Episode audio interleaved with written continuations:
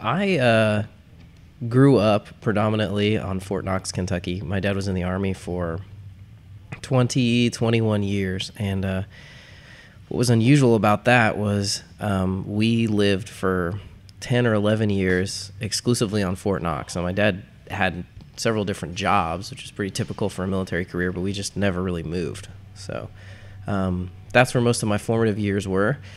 I was born in Germany, again, because he was in the Whoa. yeah yeah because he's in the Army, but I have basically no memories of that because very shortly after that we moved to Fort Knox. Um, he did his tour in the first Gulf War, um, and then he came home from that, and we lived in Fort Knox. I am an everyday athlete. Everyday athlete. I am an everyday athlete. I am an everyday athlete.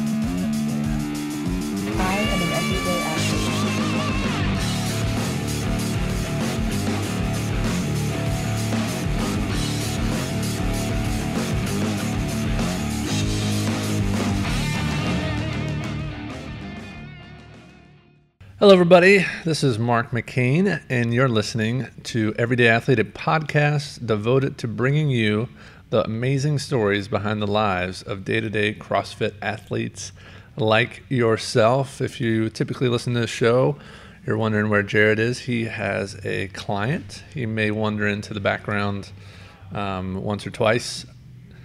And uh, today we have an esteemed guest, wearer of headbands, international traveler, um, man of mystery, maybe I'll, I'll throw that in there. six thirty regular. Mm. We just finished up some CrossFit uh, imam style training, some Turkish get-ups, some kettlebell action.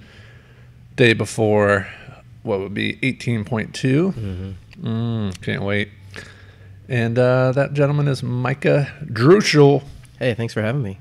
Oh, yeah, man. Excited to be here. A long-time listener, first-time guest. Okay. Wow, yeah. I, I always forget that people actually listen to these. So thanks for doing this, first of all. Um, generally, we'll just start out with, uh, you know, tell the people what they want, you know, uh, a little more about yourself.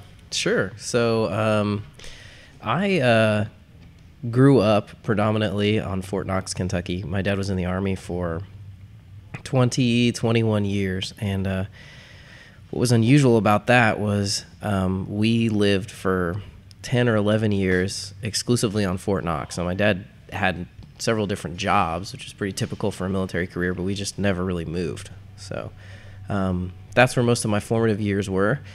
I was born in Germany, again, because he was in the Whoa. yeah yeah because he's in the Army, but I have basically no memories of that because very shortly after that we moved to Fort Knox. Um, he did his tour in the first Gulf War.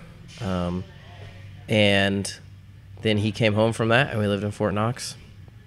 And, uh, yeah, that's where I grew up. My dad retired from the Army. We moved to uh, a little town just outside Fort Knox in Meade County, Kentucky, and that's where I did high school. And uh, I went to college in central Kentucky at a school called Campbellsville University.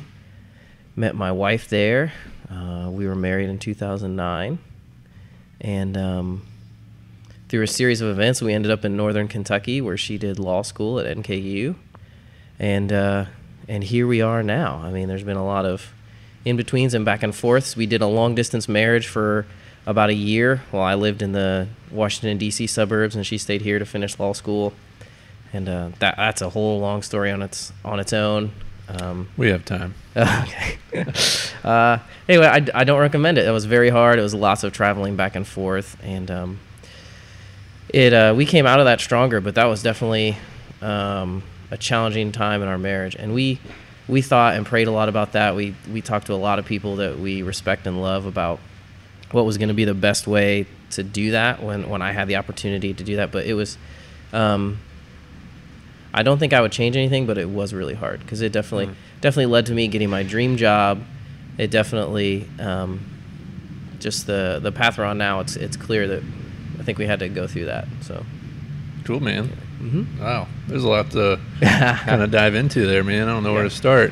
Um, mm-hmm. So th- this this is news to me too. I've known you for I don't know two years now, a little more. Yeah, maybe a little mm-hmm. less. I don't know. Right around there, as we're being serenaded with a downpour here at, at the Triumph Arena. Yeah.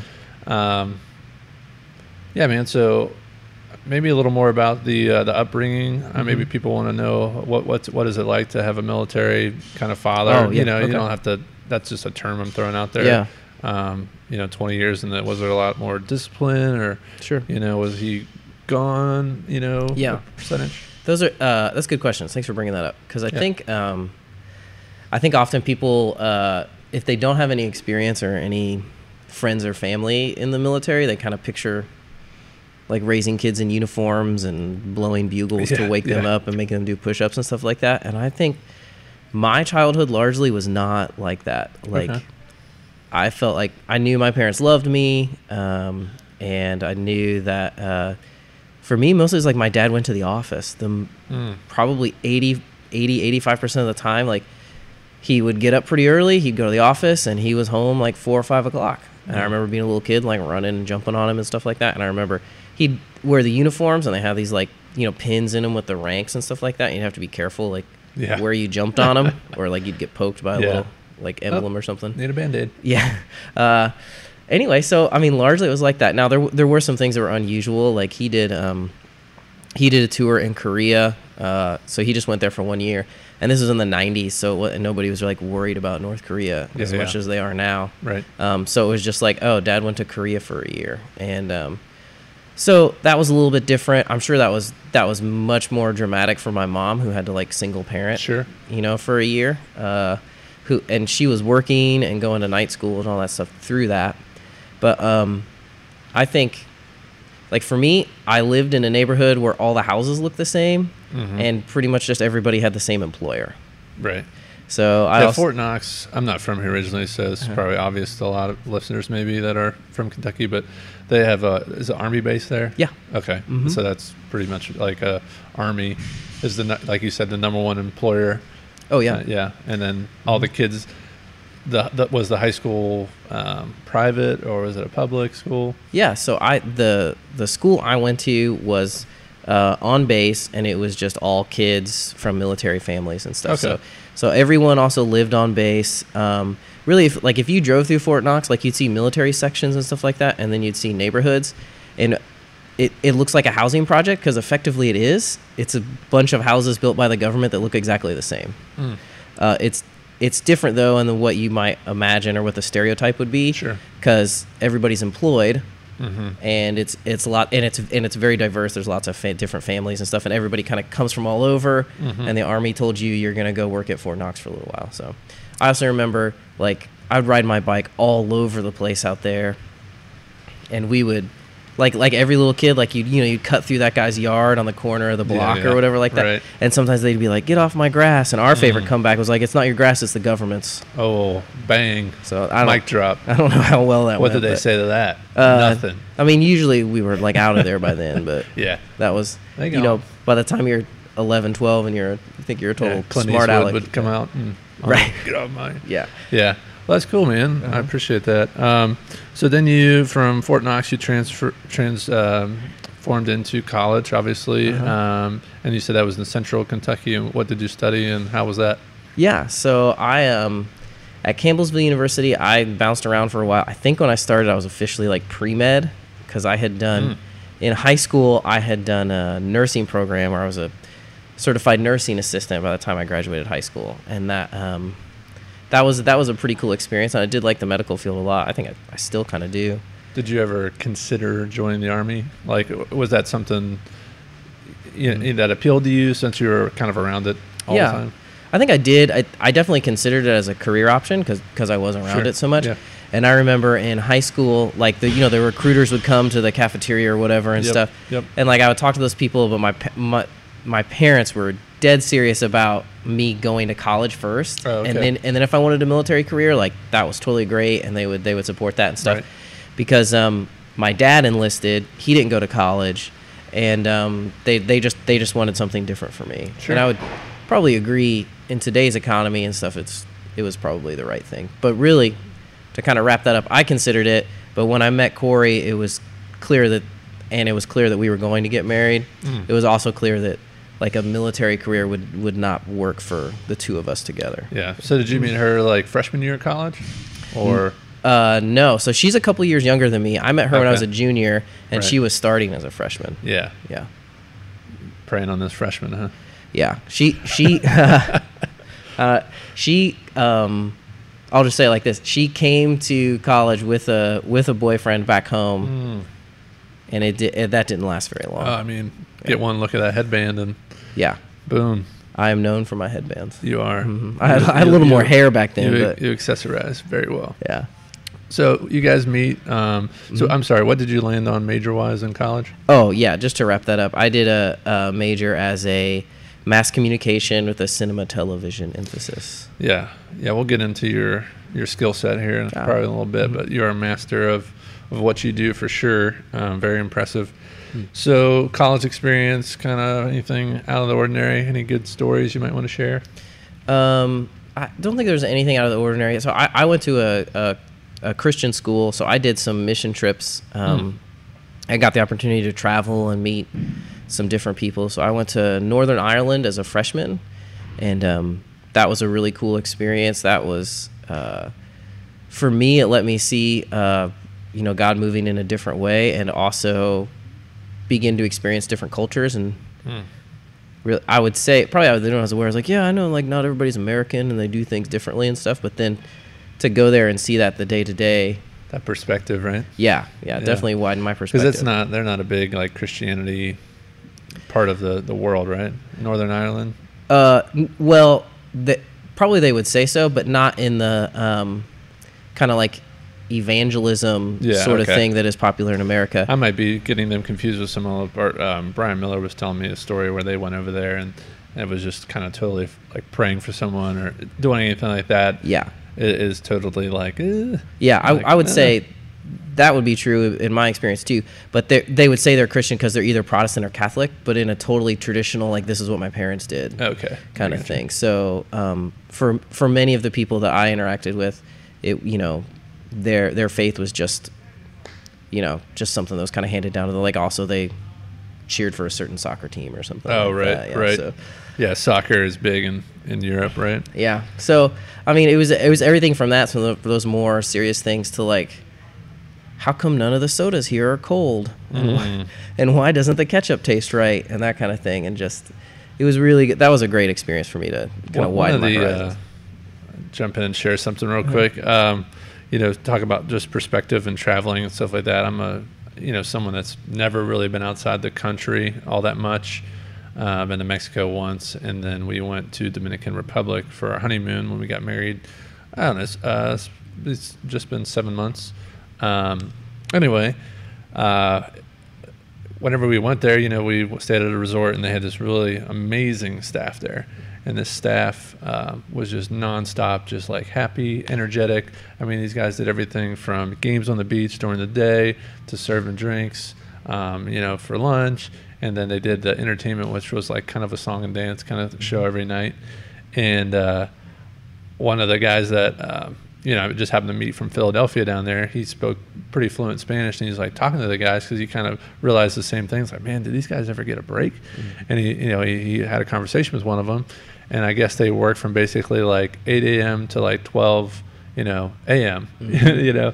Yeah. And uh, he asked him, like, do you ever get like tired? And he's just like, no. He's like, the alternative is, you know, I'm going to be out there in, in the jungle or, or, you know, not really living my best life, uh, so to say. So yeah. Anyway, guess what I'm kind of getting at is it's just like you have that perspective and, and they're not making a killing or anything like that, but they're just happy to be, um, yeah. you know, surviving in, in, in their environment, which is just entertaining people day to day and working long hours. And I guess why I bring that up is just like so oftentimes in, in America and, you know, again, um, it sounds like you got off to a good start kind of early with your, you know, upbringing and whatnot. But so many times people just choose to complain and, mm-hmm. and uh, you know, anyway, so I digress. But um, that's all right. I think, yeah, it. Going to those places and wherever you do, I definitely encourage everybody to to try that. It definitely gives you a different perspective, and uh, grateful for the opportunities and, and mm. stuff that you have, yeah, have here in America. So, what do you do for your day job, sir? Yeah, so I um I work at Crossroads Church, um, uh, mostly in the Cincinnati metro area, but uh, We have locations kind of popping up all over the place. And um, I work on a team that helps all of our physical locations and um, locations that are portable uh, with all their audio, video, lighting, infrastructure, and technology and stuff. So I help mm-hmm. equip those teams and train them and that kind of stuff. You went on a uh, trip not so not too long ago, probably, right? Mm-hmm. Where'd you all go? What'd you do? So I have been the kind of the other part of my job is I'll also work on our like production film crew, uh, doing mostly audio recording with them. And I um I've been able to go to Israel a couple of times with them, and that's been that's been an incredible experience. Mm-hmm. Uh, again, just visiting and getting to see different cultures and that mm-hmm. kind of stuff. Yeah. Yeah, you guys did like a, a really cool series. I think it was like Battlegrounds, and you guys traveled to different parts of, I think you were like in Jerusalem and yeah. and, and different uh, kind of uh, what's the proper term I'm looking for, like hot sites or yeah, know. So like different historical yeah historical battles mm-hmm. and so on and so forth. And it was super interesting just uh, just to take that in, whether you're you know um, into um, relationships as far as um, Christianity or just. Uh, you like history, because mm-hmm. it was it was definitely definitely learned some stuff um from from watching those. So um talk you know kind of just I tried my best there. I didn't really deliver mm-hmm. on uh perspective. You know that's basically my undertones I was trying to get through whenever I went to that resort, and here we are yeah. you know sipping drinks and relaxing, and here's these people working you know sixteen hour days and for probably a dollar an hour or whatever they're getting paid, and their heart they're as happy as can be. Um, maybe what's some perspective you can gain um, or you have gained maybe from going um, to places like Israel?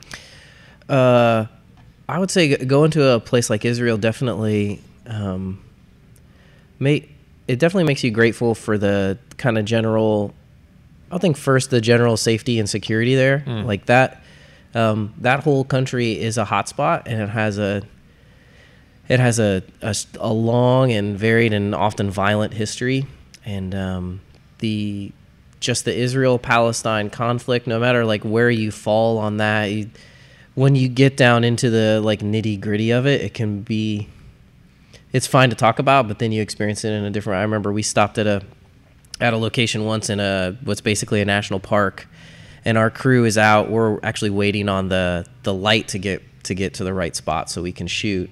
And a uh, a big bus pulls up, and it's a whole tour bus, and a and a bunch of people start getting out, and then we hear um, you know British accents. So we're like, oh hey, cool, people who speak English.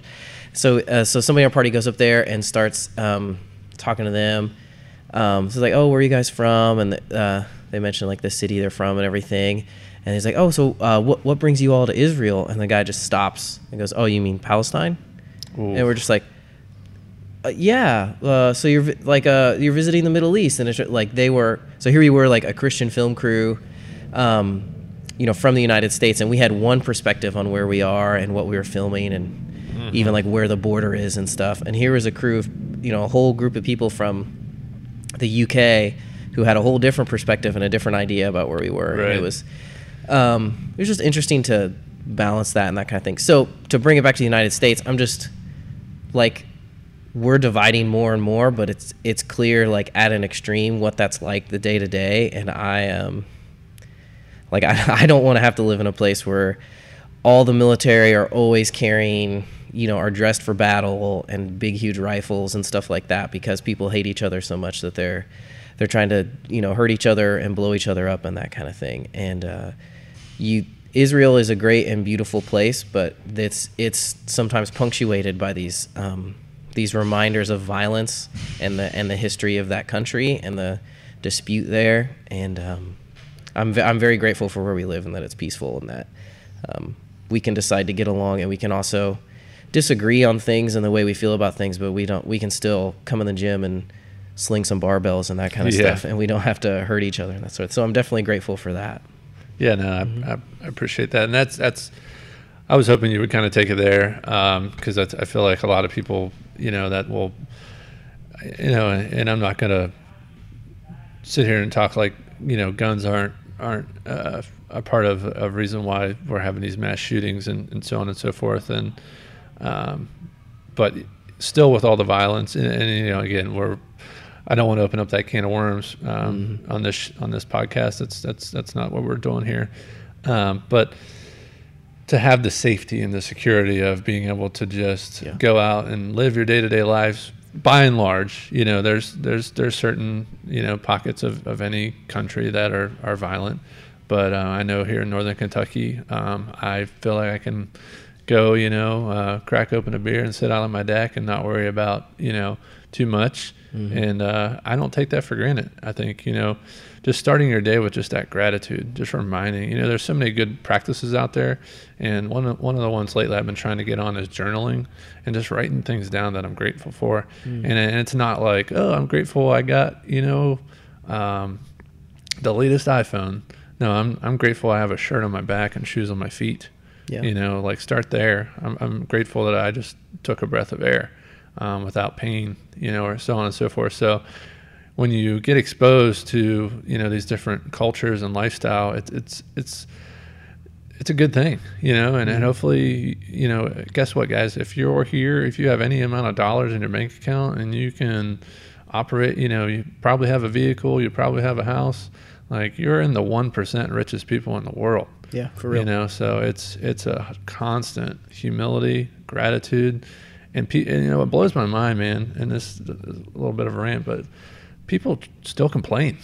Yeah. People still Talk about daily it, complain. Oh, you know, I can't hear what Mark's saying. You know, like, stop. Stop complaining and just, you know, honestly, just live your best life. And, uh, you know, anyway, man, um, again, I digress. But uh, speaking of living your best life, yeah. you're doing something really interesting. And I would love for you to share um, as far as your housing situation. Yeah. Um, Yeah, maybe just talk talk uh, maybe through that.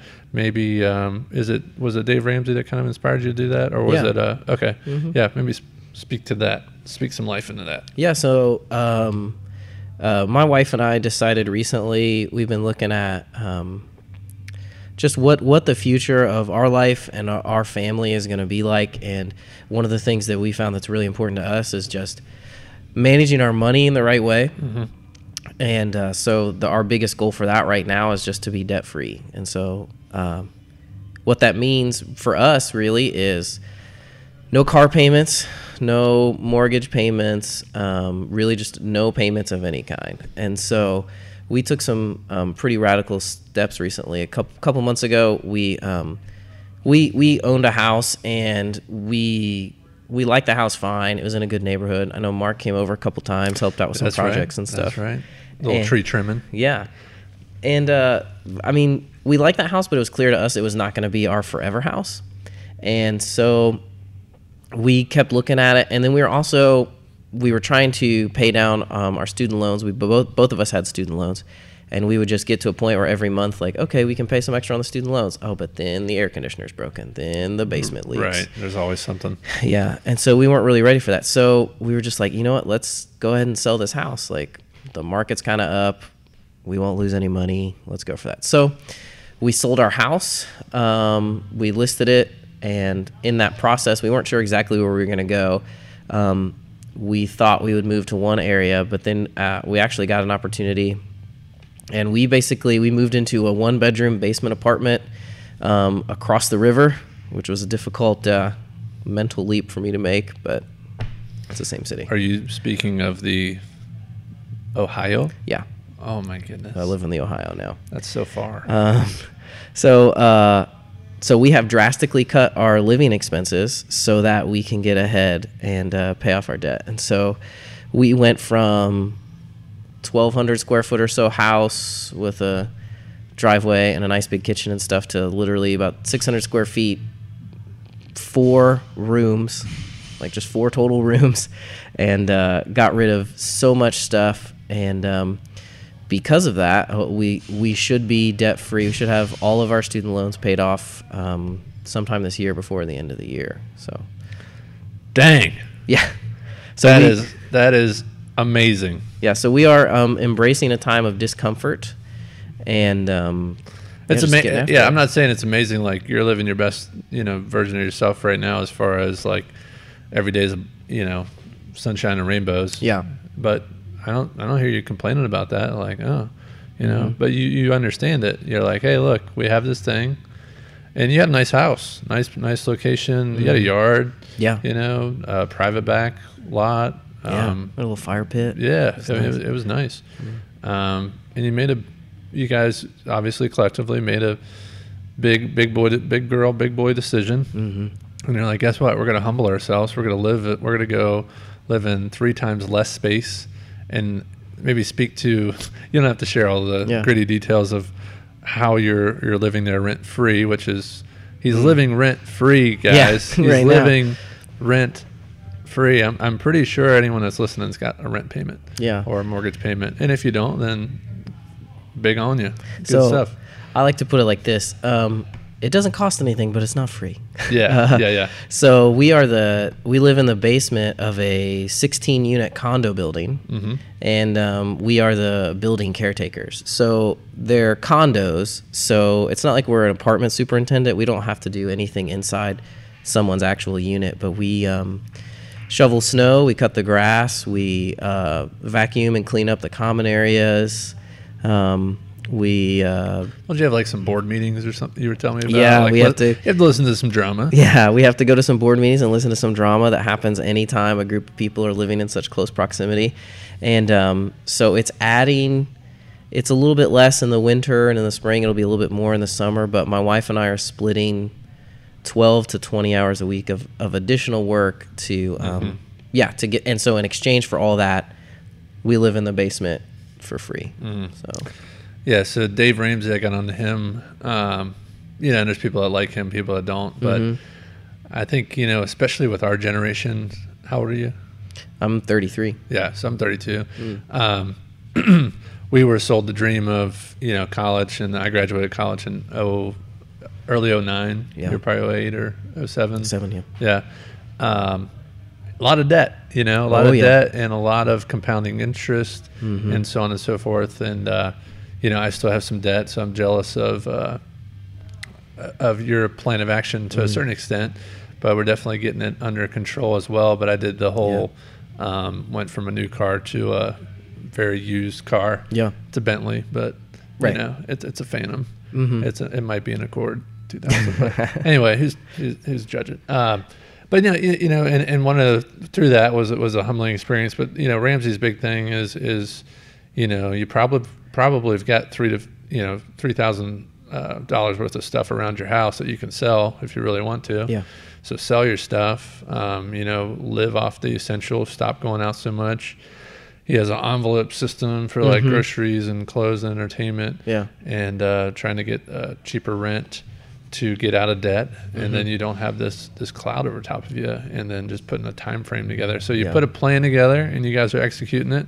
Uh, and then yeah. one of the things he says too is just you hustle flat out, maybe not that terminology. Mm-hmm. So you're hustling. I know you've been doing like some things for the, like, so you obviously have your full-time job. You just told us about that. She's yeah. got a full-time job, but then you guys are doing extra stuff. Yeah. So what, what, uh, what extra stuff are you guys doing? So we're doing extra stuff. We have, um, uh, a friend who owns a catering company. And so that's easy for us, 'cause it's like nights, weekends, evening hours, that kind mm-hmm. of stuff. So I've done Uh, some bartending uh, with them, and Corey has done some like serving and prepping and that kind of stuff, just being on the crew. So mo- they do largely weddings and corporate events and stuff, and they'll just, hey, we need somebody Friday yeah. night, come out, so we'll do that, that extra stuff. I'm also um, last last season I worked uh, for the Bengals on their production crew. So yeah, the Bengals. Yeah, so that I mean it's the it's the Bengals. Yeah. I hope next season goes better. Uh, but you got to do some pretty cool stuff. You were yeah. on like the sidelines. Yeah, and, so get yeah. get to be out on the sidelines on a headset and that kind of stuff. And that's um, I mean that's a ton of fun, and it, it puts a little bit of extra money um onto that debt. And I like I love Dave Ramsey's principles. I can only listen to the radio show for so long. Yeah, I'm not I'm not an so, active listener. And I know my my my wife loves it. She's listening to it all the time, and she's and honestly, I got to give her a lot of the credit, because she's the one who really keeps us mm. really keeps us on this train. Because I'll be like, oh, but the the new thing, it's like, yeah, it's better than the old one, and it's only fifty dollars more. Mm. And she's she's really great about it. She's like, that's not what we're about right now. Yeah, that discipline. Like, yeah, you know, one of the sayings is discipline leads to freedom, right? Mm-hmm. I think we all struggle with that. And, yeah, you know. Uh, you might have a good blog post at a minimum after you're done with this journey. But mm. I would love for you to share that, you know, once it's all done, and yeah. just that feeling. And I would love for you guys to call in to Dave Ramsey and do the debt-free uh, screen. That's my favorite part whenever yeah. they do that. It, it's inspiring, man. Yeah, right? I mean, for, for one hundred percent. There's something mm-hmm. that resonates with, with you, you know, especially, uh, you know, the generation here that's leaving college, you know, fifty, I think it's like around fifty thousand dollars in debt on average. Yeah. So it's in, you know, again, with the interest, it's it generally balloons to way more than that by yeah. the time you've paid it off. Um, so very cool. Yeah. Your wife's fantastic uh, mm. woman. And mm. uh, yeah, very cool, man. Um, so switching gears a little bit to kind of, you know, CrossFit, yeah. you know, or it's something you do. Um, mm-hmm. I met Micah at Crossroads Church. Uh, I got an email. I went to one of the men camps, um, you know, a couple day camping uh, experience with men, like fifteen hundred of them, but you get a mm-hmm. little group. And anyway, um, I don't always like to share that I'm a business owner, and uh, I don't, I don't know why. Like sometimes I feel like, pe- you know, people might think I'm trying to push the gym on them or something like that. It's, it's maybe one of my faults. I don't, I don't know.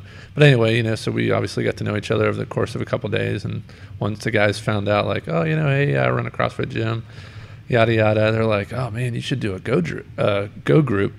And I'm like, I don't know what a go group is. And uh, so anyway, they're like, yeah, yeah, email this guy named Micah. And I was like, oh, all right, yeah, I'll email him.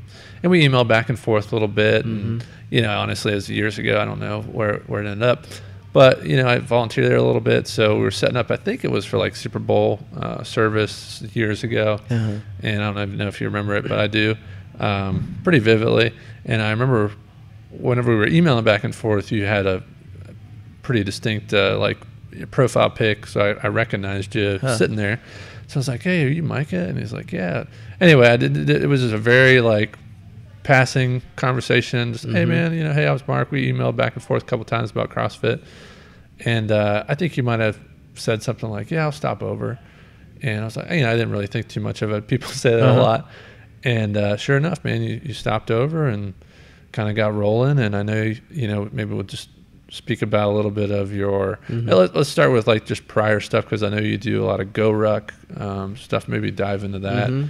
And then CrossFit, and then maybe how that's improved. Yeah.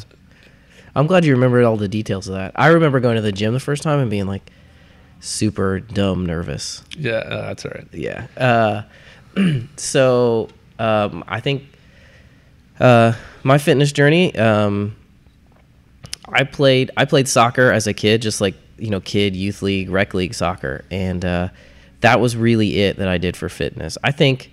Um, You know, it was my own choice, but I think it wasn't like my parents never pushed in on me or anything like that. And I think, I think from my dad's perspective, it was he had to do that stuff for work, and so yeah. he wasn't gonna, uh, he wasn't gonna like come home and force us to exercise and stuff like that. Mm-hmm. Now he did, he definitely encouraged me to play soccer and pursue that kind of stuff. But then by the time I got into high school, and it was clear, like, oh, like you start to narrow down what path you're gonna be on. And I just, I leaned away from the sports in that instance. And I was, um, well, I was doing all the A V stuff and drama club and getting involved in church and that kind of thing. And so soccer kind of fell by the wayside. Um, and through, through those years, I, I like my health continued to decline and my fitness definitely declined. And, um, I reached, uh, twenty twelve, twenty eleven. Uh, I was in, I was in the D C suburbs, like I mentioned earlier. And um, I, I, what I was searching for was backpacks. I got a thing for backpacks. Mm-hmm. I think it's more accepted now, but back then yeah. it was people. Anyway, um, just don't discriminate on my backpack. Right. So I, uh, I wanted a backpack collection, and I found this company called GORUCK that made some uh, pretty awesome gear, all made in the U S. And then they also did this thing called the GORUCK Challenge. And I remember watching some videos of that and just being like, wow, it's no like, joke. Yeah, like I want to be able to do that. And what what really got me was um a lot of those a lot of things are races, and they're like individual accomplishment and stuff like that. And this um this was not this was a team team thing. And it's um um there's there's a lot of good phrases that when you when you get into those moments and you think about, you know, feeling, it's like if you're feeling bad, look to the person to the left, look to the person to the right, chances are they're doing worse. Mm. And then and then decide to help them. Mm. And um, so that for me really resonated, and uh, I've never really shared this from anybody, but basically from that point, like I decided like, oh, I want to be able to do one of those. Yeah, I love that. And uh, I had, I remember like one of the first times I was like, well, I guess I need to be running because that's what everybody does yeah, for right, fitness. Right. And so I went, there was this nice trail that went uh, behind the condo that I was leaving, and I went out and started to run that trail, and I could go about like thirty seconds at a time. Oh, geez. And that, and that was it. And that, I mean, that was seven, eight years ago now. That's kind of where it all started. And um, since then, I've continued to work on things. And I um, probably I, I moved home from Virginia, and then twenty thirteen I started a Couch to five K app, and it mm. was again it was running for thirty seconds at a time, and that right. was like that was all I had. Yeah, and um, that was tough. So you'd run for thirty seconds, you'd like rest for a minute, you'd run for another thirty seconds, and I um, through that I was also like praying a lot through that process, because I was t- I was tired of being, you know, yeah. I was tired of being tired all the time, and being fat, and I just, you know, tired of being tired. Yeah, yeah. Um, so I did this Couch to five K app, and I think I remember the one of the real keys for me, and I th- I think it was something honestly that that God gave to me, was just like, like hey, it's it's okay if you repeat something. Mm. So, you know, the app has these things where you, oh, you're gonna do this and this and this, and then the next day you're gonna do this, and sometimes I get out there and be like, that was a rough day. Like, I'm just going to do number five again. Right. Yeah. And I, you know, sometimes I do it two or three times, but I think the point was, and what I celebrated was like, I'm out here and I'm trying. Yeah. More, I'm know? out here. Mm-hmm. Yeah. I, I, there's a lot of truth to that. Yeah. Putting in the work. Yeah. That's the hardest part, mm-hmm. man. You can obsess, you know, I've said this several times on here. You can obsess and critique and, you know, uh, tweak the perfect plan. If you're not executing it, it's not going to work. Yeah. And you can have the worst plan, but if your execution's on point, it's going to, it's going to, you know, give you better results. Mm-hmm. So, you know, I was kind of uh, maybe laughing a little bit there just because I know where you're at now. Yeah. You know, and it's, it's, it's, uh, yeah, man, it's, it's, it's, it's vulnerable that you're sharing stuff like that. So it's awesome. Um, I think people can definitely relate to that. You know, whenever I found CrossFit, I was a personal trainer, but all I did was lift weights nonstop. So I was mm-hmm. pretty strong. But I remember the first time we did like a four hundred meter run, I was like, "Phew, man, I, yeah. I'm out of breath. Like, mm-hmm. this is really, that wasn't fun." Yeah. You know, and I'm a certified personal trainer because I took some online tests, you know, and whatever. Anyway. Yeah. Um, so GORUCK. Yeah. What's the duration of those races? How long are they? Are so, they vary? Are they, they all different? Yeah. So uh, not races, team events. Uh, I'm sorry, team events. Team events. Uh, that's okay. Um, I, it's it's big. I'm not a racer, right? Yeah, uh, no, I, I get you. Um, you don't just do it to get the little medal at the end? so, I mean, sometimes. um, no, so the GORUCK Challenge is the original flavor. That's a twelve-hour event. It happens overnight, Ooh. and you do... You said um, twelve hours? Yeah, twelve hours. So typically like nine p.m. to nine a.m., sometimes they go longer. It's um, so it's twelve hours, fifteen to twenty miles you'll cover. You, depending on your body weight, you'll carry about forty pounds on your back the entire time. Mm. And um, that, and then the, one of their phrases is under promise, over deliver. So it's not uncommon for those events to go fifteen, sixteen hours, mm. twenty-five, thirty miles. And um, it's just about, it's about getting in the dirt and embracing the suck. So every GORUCK event is led by former Special Forces cadre. Um, mm-hmm. and it, w- another one of their missions is bridging the military and the civilian worlds, and, um, giving veterans a voice to, um, share their experiences and connect more civilians, connect more with the military lifestyle, and, and just get a little glimpse of particularly what Special Forces soldiers go through in their training and their missions and that kind of thing.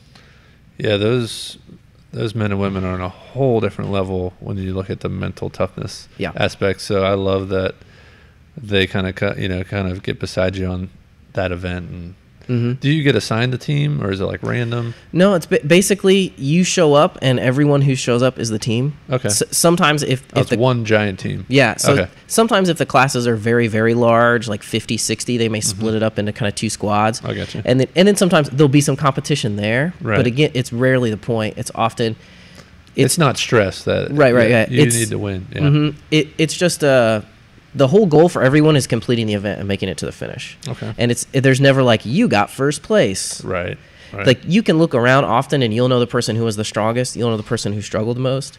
But, like, everybody celebrates um, everyone completing the event. Mm. And the whole idea. And I've seen, like, I've been in events where, uh, I mean, you know, it's about getting uncomfortable. So let's say, okay, everybody, like, get in the fountains, get ready to do some push-ups under mm. the water and that kind of stuff. And um, and then I've seen people just, like, clam up and be like, oh, I, can't, yeah. I can't go in the water. I'm not going in the water. And, like, a whole bunch of the team will get around them and be like, come on, man, we're all going to go do this together. Like, let's yeah. do this. Get your gear on. Let's get in there. It's only going to be temporary. We'll man. get plenty hot and sweaty later to dry off. And, uh, um, yeah, they're, inc- they're incredible man. events. I love doing them. I, um, just to, to go back a little bit, I started Couch to five K after a while and just giving myself a lot of grace. I was doing five K. And then I did, then the app had like a five K to ten K. So then I did a ten K. And then I remember um, going out one one morning and I had done like seven miles. I remember I listened to a podcast and I did the whole thing and I was like really far away from my house. I listened to the whole podcast and I like stopped and I was like, holy crap. Like P R. I just like I just ran seven and a half miles. What just happened? And like my pace wasn't any sort of Olympic thing or anything like that, but I ran nonstop for, you know, seven and a half miles. Yeah. And that was, I remember texting my friends and just being like, that was a huge accomplishment. Oh yeah, so, man. So it's, it, there's something to be said whenever you realize like you, everyone puts limitations on themselves. Yeah. And then whenever you break through those mm-hmm. in that moment, it's just, you're like, man, now, now like I, my ceiling's even higher, mm-hmm. you know? And that's what I look at whenever you said like, oh man, these people are freezing up, and then we rally around them and we do it together. Mm-hmm. And I feel like that's kind of a microcosm of that is what we do daily here with, yeah. with CrossFit, you know, is it's kind of segue into that. Um, so many people are just scared. Mm-hmm. And honestly, it's, it's, it's like, it's almost like the boogeyman when you're a little kid, mm. you know, it's like, oh, I'm scared to go to sleep, and he's in the closet, and it's like, there's no one in there. Yeah. It's, it's a, it's, it's, it's things that you're building up inside your own head. Mm. And guess what? Not only is he not in there, now I'm going to give you five, ten, fifteen, twenty, whatever, however many people you need around you mm-hmm. to convince you that you can do it, you mm-hmm. know? Um, so that's that's super powerful, man. You get me fired up. Yeah. Um, so, yeah, CrossFit, you've been doing this how long now? Uh, I've been doing CrossFit for a couple of years. I did my first um, GORUCK challenge, and I thought I finished that, and I felt like, yeah, I'm pretty fit. Like, I guess I can start coming to CrossFit. Yeah, yeah. Which is, let me say, that's the wrong, that's the wrong way to do it. So, um, just just get just get your butt in here. Uh, so I and and kind of like you alluded to, I I got a hold of you, started doing some um, personal training, and it became clear to me that I was I was not as fit as I had thought I did, just because just because I could suck it up for twelve hours. And by the way, I, I finished that first GORUCK event and I couldn't put my arms over my head for about two or three days. Just I was so wore out. So um, I mean, thanks again to you who took time, did some personal training and stuff with me. I think we met maybe three, four times, um, did some exercising and stuff like that, and um, and then I, I looked at you and said, hey, I think. I think I may be ready to do the regular classes. And you were like, all right, awesome, man. Like, uh, here's where you sign up, and uh, here are our class times. So I started coming to six thirty mm-hmm. at the at the old facility, and um, I think I discovered that it, it was a lot of fun. Everybody was challenging everybody. There, nobody judges here. Um, and I think... often, like you mentioned CrossFit to somebody, and often people are like, oh, you're going to get injured or whatever like that. And I have seen more here at this gym. I've seen more often, more correction or more telling people like, hey, take the weight down. Or mm-hmm. like, even just like this morning, Mike, like Mike's working on an injury. So he comes in, he's like, hey, I'm I'm going to ROMWAD. I'm just going to stretch it out today. And he's like, right. all right, rock on, Mike. Good yeah. to see you. No no judgment. Yeah. And and so um, I, I was de- I definitely put at ease with that. And so I've been doing it about um, two years now. And it's... Um, It can get it can get pretty exciting to see your numbers go up, to see yourself get stronger, and um, yeah, you've seen some. You know, uh, and again, I know you're super humble, so I'll brag on mm-hmm. you for a second. You look incredible. um, you know, I was honestly saw you the other day, and I was like, man, he's, you know, he's.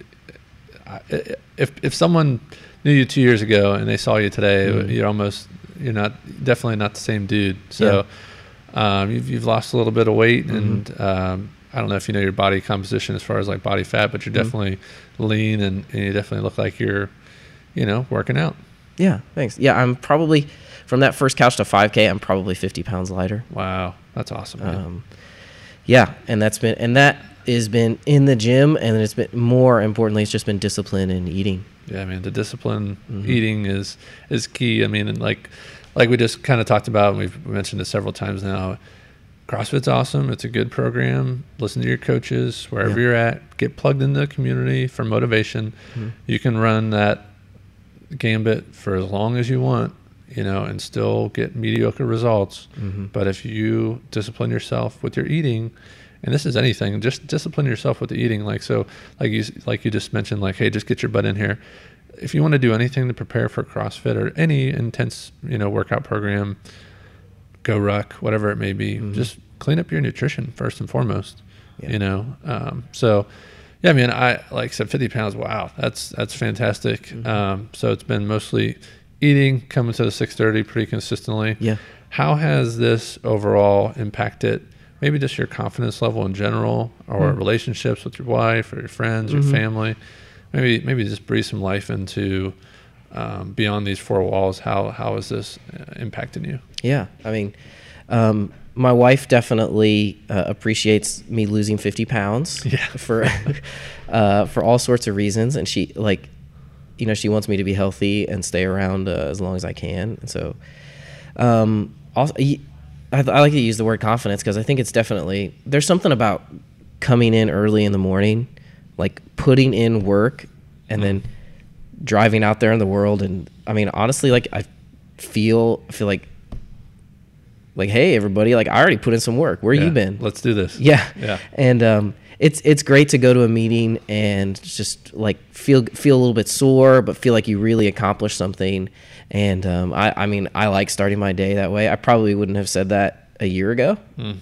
but it was, again, it was the, it was the discipline and getting here, putting in the work, know, knowing where things would end up. But it's definitely, it's given me a lot of confidence. Um, I'm stronger. Like I can, so, sometimes in my job, I have to, we have projectors that weigh one fifty, two hundred pounds, and we have to, um, sling those around. I'm not saying like I snatch that over my head or anything like that. Yeah. You but, don't want to show off. Right. But it's, um, cause it's a big awkward thing, but it's like, I'm not intimidated by it. If I have to, if I have to carry a bunch of cable up five stories to get into a catwalk, like that's fine. I can do that. And right. I'm not, and I can work when I get up there. Um, and so I'm, I'm really grateful for that. Just the other day, like I, I posted to Instagram, here was this like road case of this big thing, and it was big and heavy and awkward. And I had to take it up some stairs, and I was just like, mm-hmm.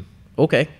And so I've I've learned the body mechanics of it, and I've also learned the confidence of it, and you know, trusting my body and um, to be able to do those things. Yeah, I mean, there's something to be said about just when you're about to pick something up in a box that you might not necessarily know how the weight's distributed mm-hmm. or how much it actually weighs, to just go over a simple bracing sequence of like, all right, I got to keep my neutral spine, because mm-hmm. we've all honestly you, you've heard that person that, oh, you know, old Uncle Jim threw his back out. Yeah. You know, and, and I love that you mentioned like, you know, hey, yeah, my wife appreciates this, and our goal is ultimately to live the best life, mm-hmm. and you know, on on on this on this planet, you know, and who wants to get to age sixty-two and retire and just sit on the porch all day? Like, man, you know, if that's you, like, good on you. You're probably listening to the wrong podcast. Yeah. Um, but I want to, I want to still thrive. Yeah. You know, like I want to be able to get out there mm-hmm. and go hiking and do things and be active, and use um, my body, you know, as much as I can, as opposed to, you know, like I said, just laying up and feeling tired all day and, yeah. you know, eating pizza. Yeah. So that's, that's really cool, man. Um, we'll kind of round it up. You know, it's been, it's been definitely good um, to have you on. Yeah. If you, you know, you kind of know what's coming next if you've been a listener. Mm. Um, we like to end every show with uh, what is your definition of fitness? Yeah, I've been thinking a lot about this one. So I think my definition of fitness is being ready to help other people at at any time in any way. And that is physical strength, it's mental strength and fitness, and it's it's spiritual strength and fitness as well. Just to be strong enough to take care of yourself, and then to also be ready to help other people when they need it. Mm, That's good stuff. Micah Drushal, thank you very much, sir. Yeah, thank you for having me. Thank you for listening to Everyday Athlete. Join us next week as we dive deep into the lives of the people who make us great. Thanks, sir. You're welcome.